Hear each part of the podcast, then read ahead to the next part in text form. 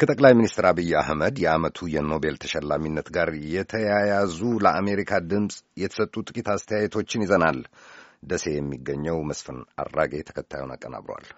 የወሎ ዩኒቨርሲቲ ፕሬዚዳንትና የአማራ ዩኒቨርሲቲዎች ህብረት ሰብሳቢ ዶክተር አባተ ጌታውን በትጋት ሀገራቸውን ለመሩት ፍቅርና ሰላም ለሰበኩት ጠቅላይ ሚኒስትር ዶክተር አብይ አህመድ ሽልማቱ ቢያንስ እንጂ አይበዛም ይላሉ። እናም በዩኒቨርሲቲያቸውና በህብረቱ ስም ለጠቅላይ ሚኒስትር አብይ አህመድ እንዲሁም ዋናው የስኬታቸው ደጀን ነው ላሉት የኢትዮጵያ ህዝብ የእንኳን ደስ አላቸው መልእክት አስተላልፈዋል። ለበርካታ የኢትዮጵያ ወጣቶች አርአያ የሚሆን ስራ ሰርተዋል። ባድመ ላይ ወንድማቸውን ሳይቀር በርካታ ቤተሰቦቻቸውን አጥተዋል። ኤርትራ ህዝብና ኢትዮጵያ ህዝብ ወንድም የሆነ ህዝብ ነው። በርከት ያለ ህዝብ ህይወት አልፈዋል። ሩዋንዳ ላይ የነበረውን የዘር ጭፍጨፋ ባይናቸው አይተዋል። የጦርነት አስከፊን አይተዋል። በኤርትራና በኢትዮጵያ መካከል የማይታሰበውን በፍቅር ድልድይ ማለት ይቻላል ጦርነት ሳይኖር ትናንትና መድፍ ሲወረውርብህ የነበረን አካል ወታደር ሆኖ ቤተሰብ እዛ ሲሞት ያየ ሰው በፍቅር አስተሳስሮ በርካታ ዓመት እስር ቤት የነበሩትን ማስፈታት፣ ተከፍሎ የነበረው ኦርቶዶክስ ማስታረቅ፣ እስልምና መካከል የነበረውን ማስታረቅ፣ ውጭ የነበሩ ተቃዋሚ ፓርቲዎችን ወደ ሀገር ማስገባት አጠቃላይ ከመጀመሪያዋ ንግግር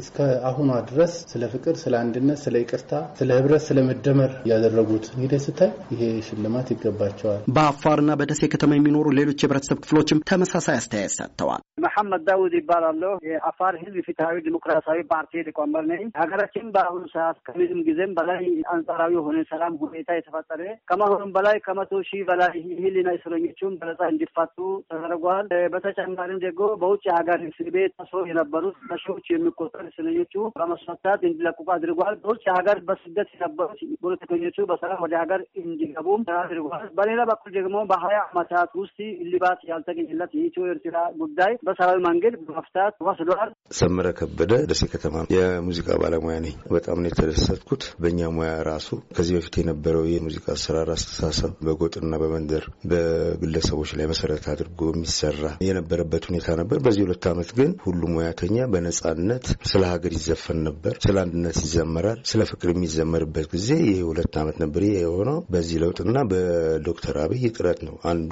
ትልቅ ዋና ነገር ብዬ የማስበው በእኛ ሙያ ይሄ ነው። ነገ ደበለጠ እባላለሁ። የደሴ ከተማ ነዋሪ ነኝ። እጅግ በጣም ደስ ብሎኛል። ከተደሰትኩበት ምክንያቶች ዋናው ከዚህ በፊት ሀገራችን የምትታወቀው በሁለት ጉዳዮች ነበር። አንደኛው በድርቅና በጦርነት፣ ሁለተኛው ደግሞ በብርቅዬ አትሌቶቻችን በዓለም አደባባይ በኦሎምፒክ መንደር በሚያገኙት እድል ነበር። አሁን ከዚህ አልፈን የዓለም የኖቤል ተሸላሚ የሚሆኑ መሪ በማግኘታችን እጅግ በጣም ያስደስታል። ምክንያቱም ከዚህ በፊት አጼ ኃይለስላሴ በአፍሪካ አንድነት ድርጅት ለመመስረት ባደረጉት ጥረት የኖቤል እጩ ሆነው ይህን ሽልማት ሳያገኙ ቀርተዋል። በዶክተር አብይ አህመድ ደግሞ ይህ መሳካቱ እጅግ በጣም የሚያስደስትና የሀገራችንን ክብር በዓለም አደባባይ ከፍ አድርጎ ያሳየ ስለሆነ እጅግ በጣም ተደስችበታለሁ። በአንጻሩ ጽንፈኛ የብሔር ፖለቲካ ድርጅቶችና ፖለቲከኞች ሀገሪቱን እያተራመሱ ባሉበት፣ የህዝቦች መፈናቀል በሚስተዋልበት፣ የህግ የበላይነት ባልሰፈነበት ሁኔታ ሽልማቱ መሰጠቱ አግባብ አይደለም ያሉም አልጠፉ። አንዳንዶቹ ደግሞ ስጋታቸውን ያክላሉ። የደሴ ከተማ ነዋሪ ነኝ። ስሜን መግለጽ አልፈልግም። ስለ ዶክተር አብይ ሽልማት እንደ አንድ ዜጋና እንደ ሀገር ሲታሰብ የሚያስደስት ነገር ነው። ደስ ብሎናል። እኛ ነው ግን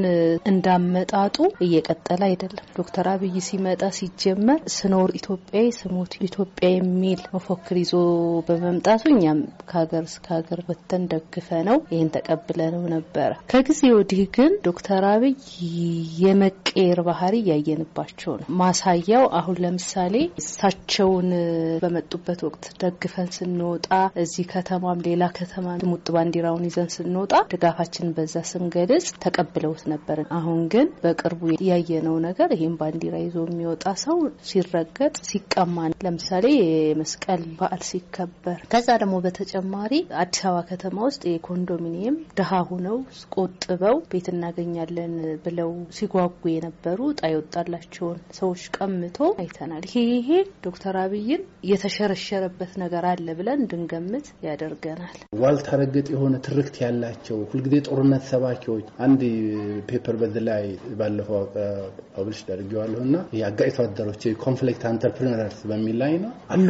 እነሱ እነሱ ባሉበት ሁኔታ እንዴት ይህንን ሽልማት እንዴት ይሰጣቸዋል የሚልም አካላት አለ። ትክክል ነው። እኒህን አካላት በፍቅር ነው በይቅርታ ነው። ይህ ደግሞ በአንድ ጊዜ አይመጣም። ለዘመናት የተሰበከ ደመሰሩ የገባ አካል ጽንፈኛ ትርክት በውስጡ የገባ አካል በአንድ ጊዜ ሊለቅ አይችልም። ክፍተቶች አሉ። ያንን ክፍተት ደግሞ እኔም ሌላውም አካል ነው ማገዝ ያለብን። የጎደለውን የሚያጎሉ ሰዎች አሉ። አለፈው ታሪክ ላይ አለፈው ብሶት ላይ ቁሞ የቀሩ አካላት አሉ። በደርግ ጊዜ ታስታውሳለህ፣ ብዙ ህዝብ ጠፋ።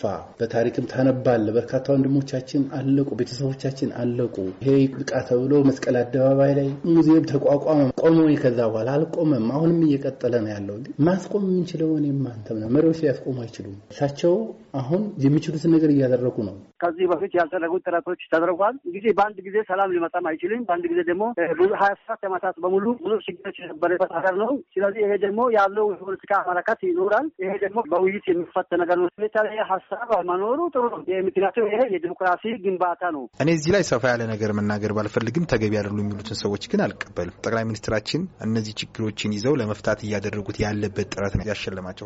ከጎረቤቶቻችን ጋር ያመጡት ሰላም ነው ይህን ሽልማት ያመጣላቸው። እነዚህን ችግሮች ደግሞ ሲፈቱ ሁለተኛ ኖቤል ተሸላሚ ይሆናሉ ብዬ ነው የማስበው። ሽልማቱን ወደ ብሔር ጥግ መጎተት፣ ወደ ፖለቲካ ድርጅት ታዛ ማስታከክ አይገባም ይላሉ አስተያየት ሰጪዎቹ። ተሸላሚው የኢትዮጵያ ሕዝብ መሆኑን በማስረገጥ ሽልማቱም የኢትዮጵያ ሕዝብ ሽልማት ነው። የኢትዮጵያ ወጣቶች ሽልማት ነው። ለሰላም የሞቱ የተሰዉ ወጣቶች ሽልማት ነው። የኢስት አፍሪካ ሽልማት ነው። የአፍሪካ ሽልማት ነው። ሌላም ሽልማት ይገባናል። አሁን በሄዱበት ቦታ የህዝቡ ድጋፍ እንዳለ ሆኖ የእሳቸው አልሸነፍ ባይነት ረዥም ራዕይ መኖር ነው። ትልቅ ተመኝ ትልቅ እንዲተወን ነው። በዓለም ላይ እስካሁን ድረስ ትልቅ ተመኝተው የወደቁ ሳይሆን ትንሽ ተመኝተው ትንሽ ያገኙ ናቸው ለዓለም እድገት እንቅፋት የሆኑት። በአንድ ሀገር ውስጥ አንድ ሰው ይሸለማል። አንድ ሰው በሚሸለምበት ጊዜ ግን ያ ሰውዬ ብቻውን ሰርቶ ሽልማት ይበቃል የሚል አስተሳሰብ የለኝም። የዶክተር አብይን ብንወስድ የመላ ኢትዮጵያ ህዝብ ጥረት፣ ድጋፍ፣ ተግቶ መስራት፣ ለሰላም ያለው ቁርጠኝነት ባይኖር ኖሮ ዶክተር አብይ ብቻውን ሰርቶ ብቻውን የሰላም ኖቤል አሸናፊ ይሆናል የሚል አስተሳሰብ የለኝም። የጎሳ አስተሳሰብ አይደለም። የብሔር አስተሳሰብ አይደለም። የግለሰብ ሽልማት አይደለም። ይሄ ሽልማት የመላው የኢትዮጵያ ህዝብ ሽልማት ነው። የሁሉም ኢትዮጵያዊ ደስታ ሊሆን የሚገባው ሽልማቱንም እኔ እንደ ራሴ እንደተሸለምኩ አድርጌ ነው የማስበው። ሰውየው የኢትዮጵያን ህዝብ ወክለው ሲሰሩ ባገኙት የሰላም ውጤት እንጂ የተሸለሙት በብሔራቸው አሊያም ደግሞ በቡድኖች አይደለም። ይህ የኢትዮጵያ ህዝብ ድል ነው። በዓለም አደባባይ አትሌቶቻችን ሲያሸንፉ የምንደሰተው የኢትዮጵያን ስም ይዘው ስለሄዱ ነው እንጂ በብሔራቸው አይደለም። ሽልማቱ ለተሻለ አፈጻጸም የሚያነቃቃ ነው ያሉት አስተያየት ሰጪዎች በተለይ የፖለቲካ ጽንፈኝነትን በመከላከልና የህግ የበላይነትን በማረጋገጥ የተሻለ ስራ እንዲያበረክቱ መልካም ምኞታቸውን ገልጸዋል። ለአሜሪካ ድምጽ ሬዲዮ መስፍን አራጌ ነኝ ከደሴ